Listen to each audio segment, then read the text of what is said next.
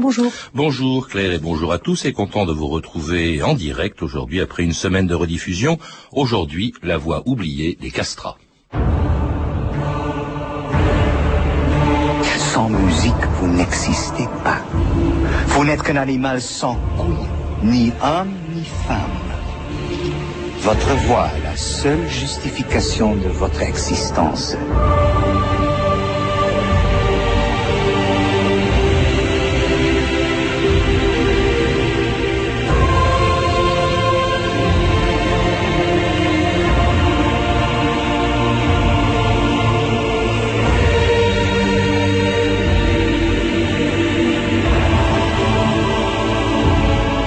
2000 ans d'histoire.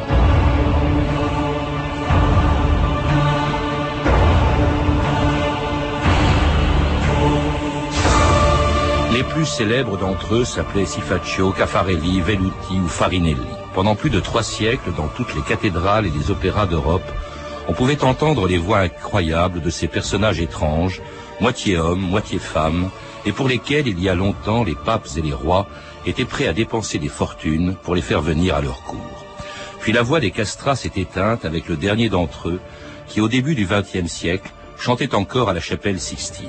En 1902, à l'endroit même où 400 ans plus tôt le pape Sixte V avait fait chanter les premiers castrats, la Gramophone Company enregistrait un des phénomènes les plus singuliers de l'histoire de la musique. Écoutez cette archive extraordinaire, une des plus anciennes de la radio, la voix étonnante du dernier castrat de l'histoire, Alessandro Moreschi.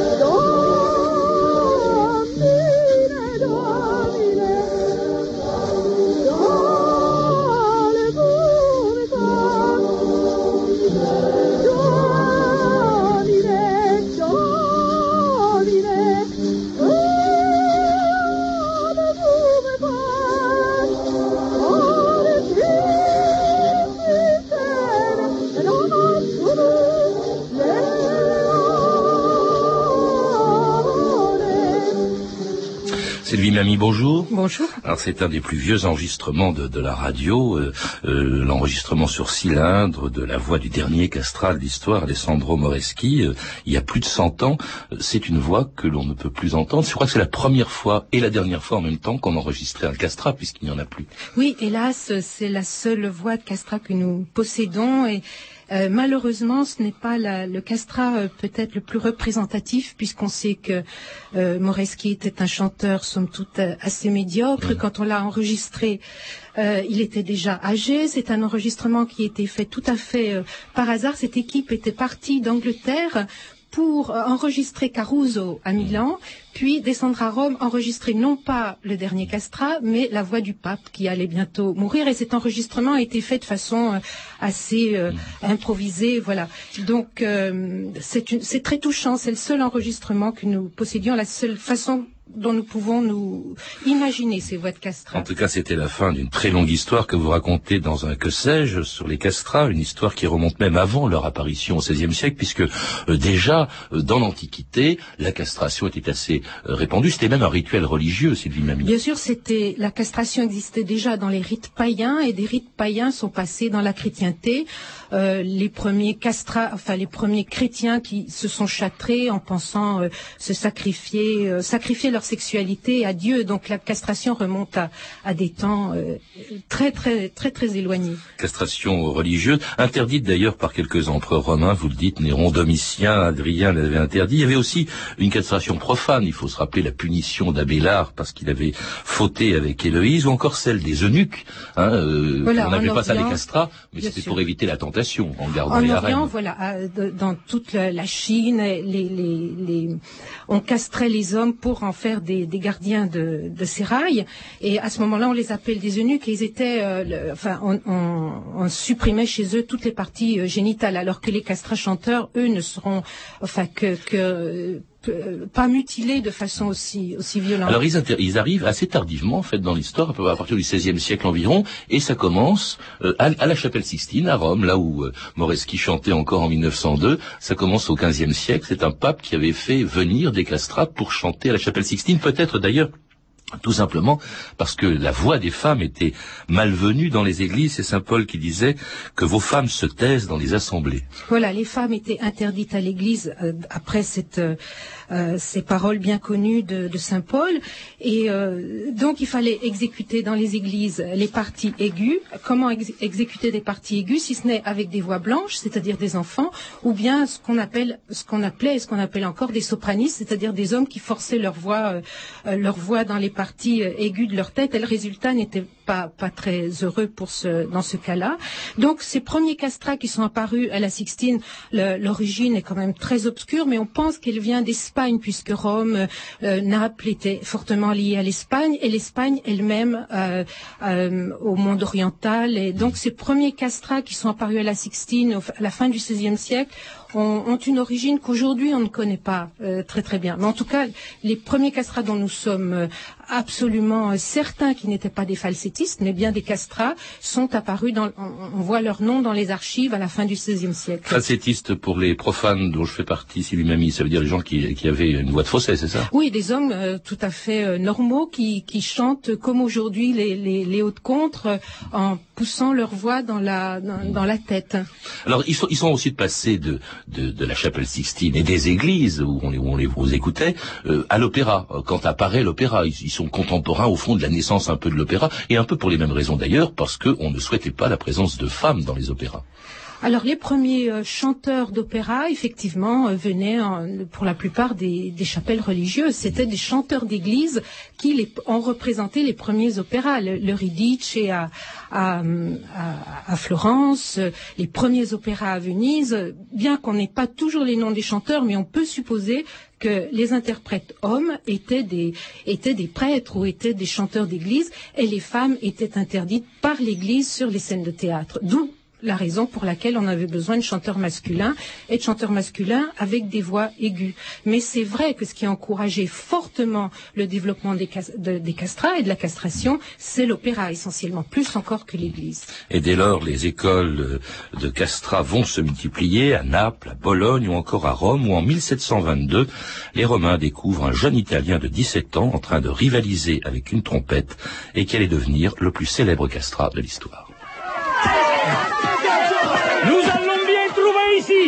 La patrie de la musique, un chanteur capable de tenir tête à mon trompette.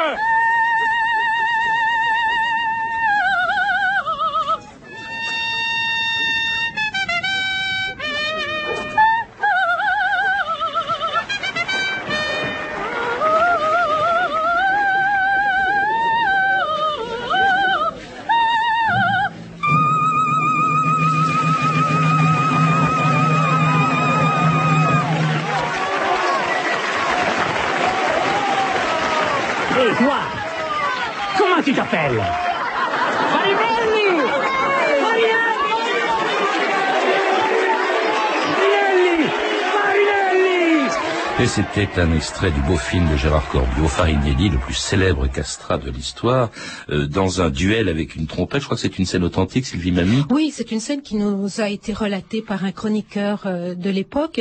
Donc euh, c'est vrai que dès la naissance de l'opéra, dans la fin du XVIIe siècle, on a eu besoin de ces castrats sur scène et que cette mode, ces voix ont plu énormément au public et cette mode s'est répandue très rapidement, on peut dire, dans l'Europe entière. Et c'est l'Italie qui a fourni des chanteurs castrés, on peut dire, à, toutes les grandes villes, Berlin, Dresde, Madrid, Barcelone, on pense même jusqu'en Amérique latine, tous les castrats sortaient euh, d'une pépinière euh, qui était essentiellement le sud de l'Italie, Naples, Bologne Euh, et en même temps qu'on fabriquait, qu'on châtrait des enfants pour en faire des castrats, en même temps on les, on les, on les préparait, on leur donnait une formation euh, vocale extrêmement, extrêmement poussée. dès l'enfance, comme les jeunes peintres travaillaient dans des ateliers, on peut dire que les chanteurs euh, avaient une préparation extraordinaire. Avant de monter sur scène, ils avaient travaillé des années sur les solfèges, ils apprenaient la composition, ils apprenaient l'improvisation.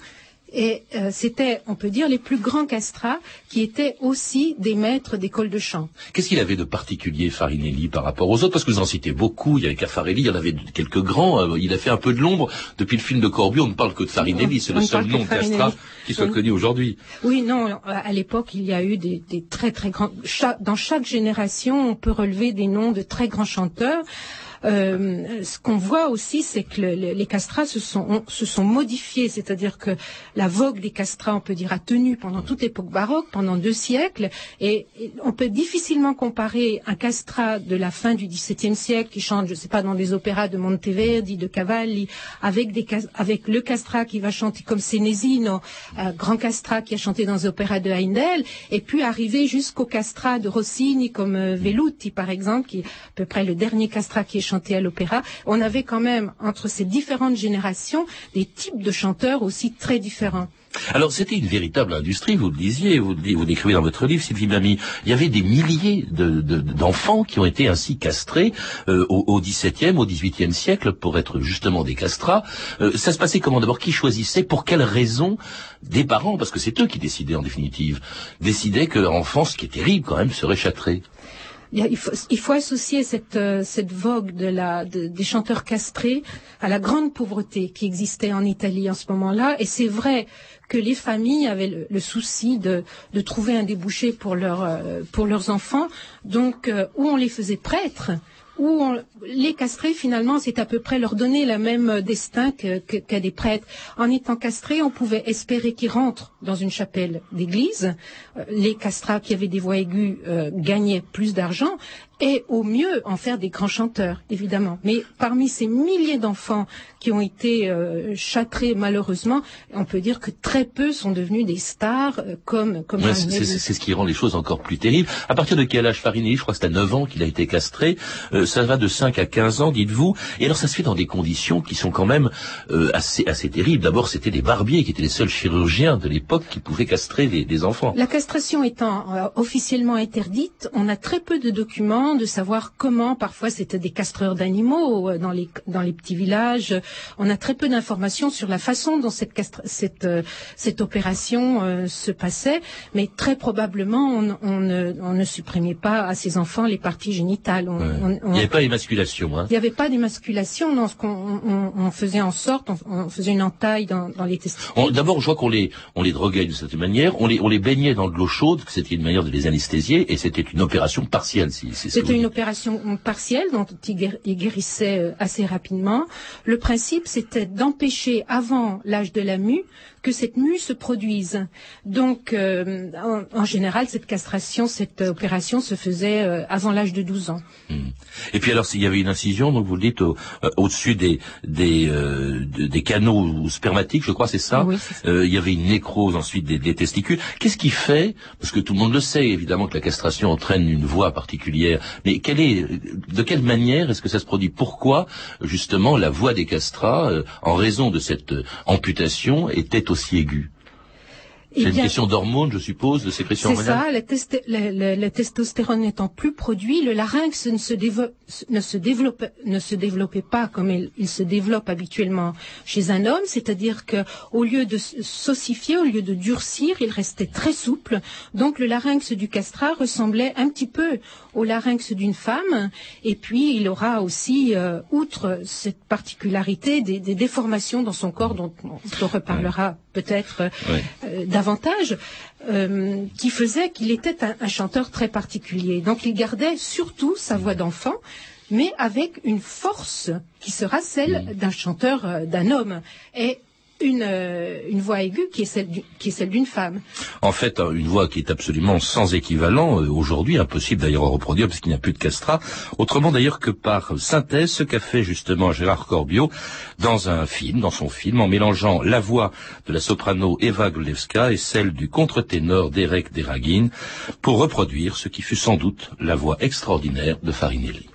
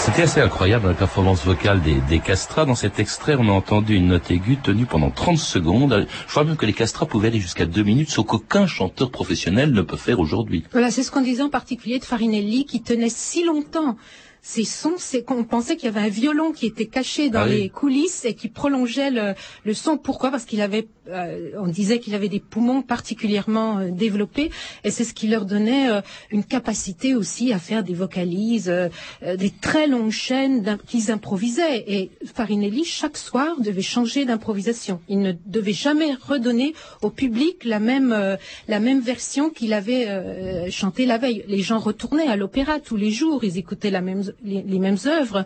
Et donc, euh, on a des ornementations qui sont écrites par Farinelli lui-même dans les archives de Vienne et qui sont prodigieuses. On, on se demande quel chanteur aujourd'hui.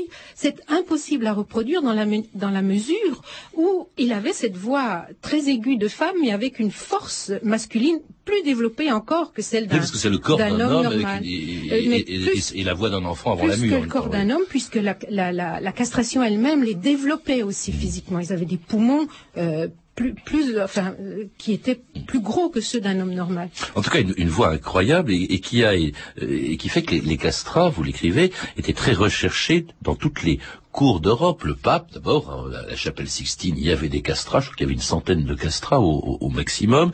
Louis XIV, et puis aussi Farinelli, je crois qu'il travaillait pour la cour d'Espagne. Il a été, oui, engagé par Philippe V, qui lui, lui faisait même diriger son théâtre. Farinelli avait euh, obtenu un poste euh, très important euh, à la cour de Madrid. hein. Est-ce qu'ils avaient un pouvoir politique? On dit qu'ils étaient capables d'influencer aussi par leur présence. Et d'abord, ils étaient payés des fortunes. Ceux qui étaient, euh, oui, qui devenaient des grandes stars, euh, recevaient des, par les, par ses empereurs, par ses princes, ses rois, des cadeaux euh, prestigieux. Farinelli avait reçu je ne sais combien de tabatières. C'est vrai que certains pouvaient devenir extrêmement riches. Bon, l'Église avait une position assez ambiguë là-dessus parce que l'Église italienne, puisque elle, elle interdisait normalement la castration, et finalement elle a été la première utilisatrice dans les chapelles musicales des, des, des églises de ces, de ces voix euh. On invoquait, euh, je crois, à cette occasion, d'ailleurs c'est ce qu'on a fait pour Farinelli, euh, on, a, on invoquait des maladies qui imposaient une castration qui était en fait ça. volontaire. Puisque la Ouais. castration était interdite, on disait qu'ils étaient tombés de, De Farinelli, cheval, ouais. de cheval, qu'ils avaient été mordus par un animal et que donc, euh, Mhm. voilà. Et puis alors il y avait aussi les, les musiciens qui étaient mobilisés, qui écrivaient, les grands musiciens de l'époque, Mozart, qui écrivait pour des castrats. C'est ça, Mozart encore écrit pour euh, Venanzio Rauzzini, par exemple, un exultate euh, jubilate. Mais enfin, ça, c'est, on est vraiment euh, à la fin de, on peut dire que même des rôles qui auraient pu être écrits pour des castrats, par exemple, dans le, l'enlèvement au sérail, n'a pas été, euh, le, le, l'eunuque euh, de l'enlèvement au sérail de Mozart n'a pas été donné à un castrat. Euh, Rossini s'était disputé avec Velluti puisqu'il trouvait qu'il faisait trop d'ornementation. Le, le, le castrat avait obtenu un grand pouvoir sur scène. Il était bien supérieur à un compositeur. Donc euh, il y a une jalousie qui s'est installée euh, après au XIXe siècle entre le compositeur et le et le, et le chanteur. qui- Grand pouvoir sur scène et aussi dans le cœur des femmes qui étaient fascinées aussi bien par la voix que par l'infirmité des castrats. Avez-vous besoin de votre frère pour bander? Êtes-vous capable de jouir malgré ce qu'on vous a ôté? Il m'en reste assez pour faire jouir toutes les femmes de la terre. Comment est-ce? Fulgurant, Sans danger. jamais sans danger. Chantez pour moi, Castrato. Encore une fois. Adressez-vous pour cette chose à votre époux ou à votre amant, madame.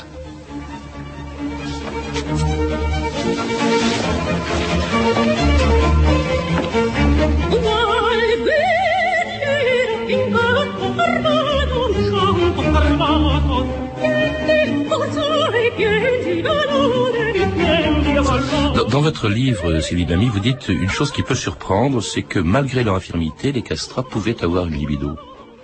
Alors tout dépendait de la façon dont ils avaient été euh, castrés, mais ce qu'on a, ce sont des documents d'époque, des très peu finalement de renseignements sur. En tout cas, l'Église interdisait à ces castrats de se marier, étant donné qu'ils ne pouvaient pas avoir d'enfants. Mais euh, ce qui n'enlevait pas toujours euh, leur envie de, courtiser les femmes. On dit de Sénésine qu'il courait quand il était en Angleterre, employé dans la troupe de Heindel, qu'on le voyait courir dans les campagnes en cherchant des, jeunes filles, des jeunes paysannes, et on leur, elle lui dit mais qu'est-ce que vous voulez que je puisse leur faire? Euh, Mon arbre ne porte plus de, de fruits. Et puis la- l'anecdote aussi de ce castrat qui avait voulu se, se marier et, et qui avait demandé une autorisation, une, une dérogation au pape, qui avait répondu le pape euh, euh, qu'on le castre mieux. euh, voilà, donc ce sont des choses.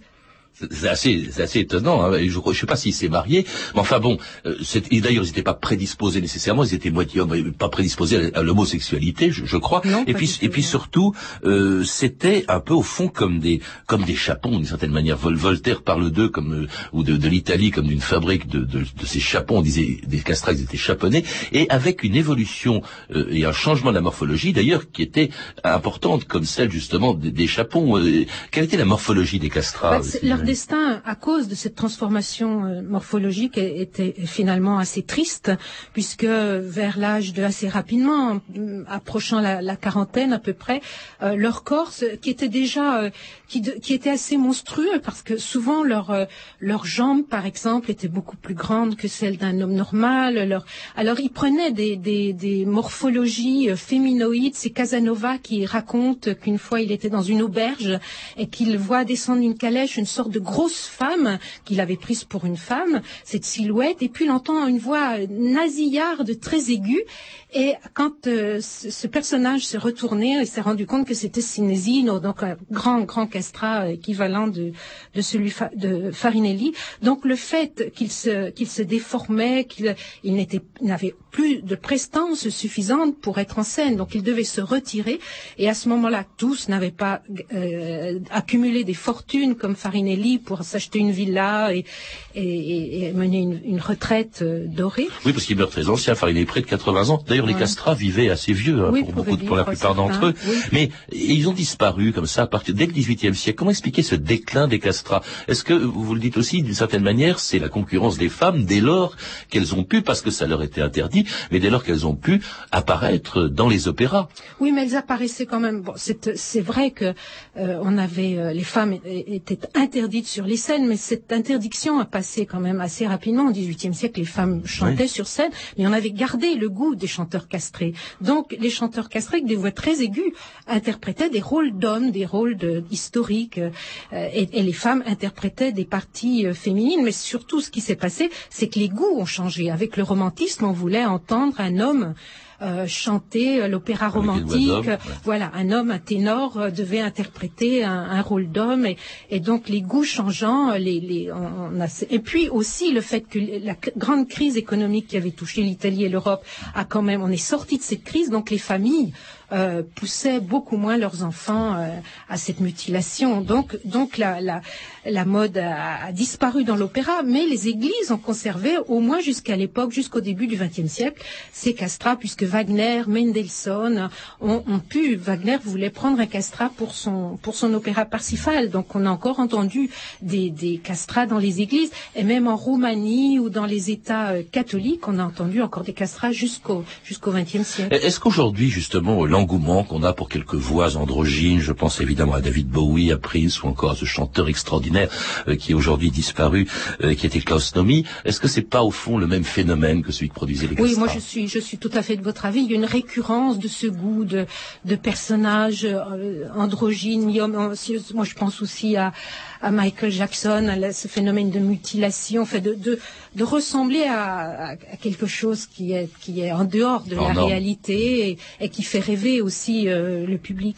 Merci Sylvie Mamie. On se quitte justement comme on avait commencé l'émission avec la voix du dernier castrat, Alessandro Moreschi, et cet Ave Maria de Gounod, enregistré à la Chapelle Sixtine en 1904.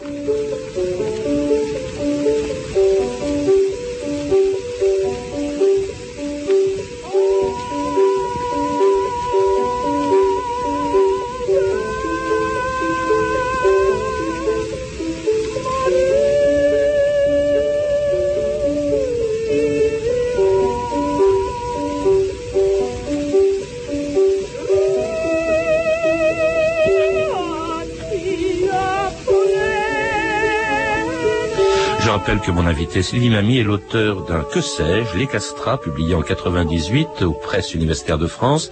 Elle est également l'auteur, toujours sur les castrats, des grands castrats napolitains à Venise au XVIIIe siècle, publié aux éditions Mardaga.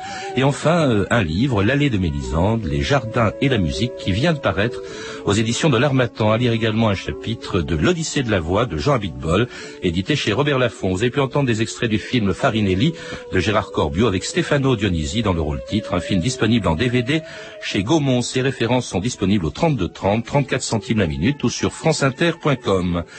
Merci à l'orchestre de 2000 ans d'histoire aujourd'hui, Philippe Duclos et Sandrine Laurent, au soprano Claire Destacan, Claire Tesser et Cédric Joseph Julien, et au chef d'orchestre Nathalie Salle.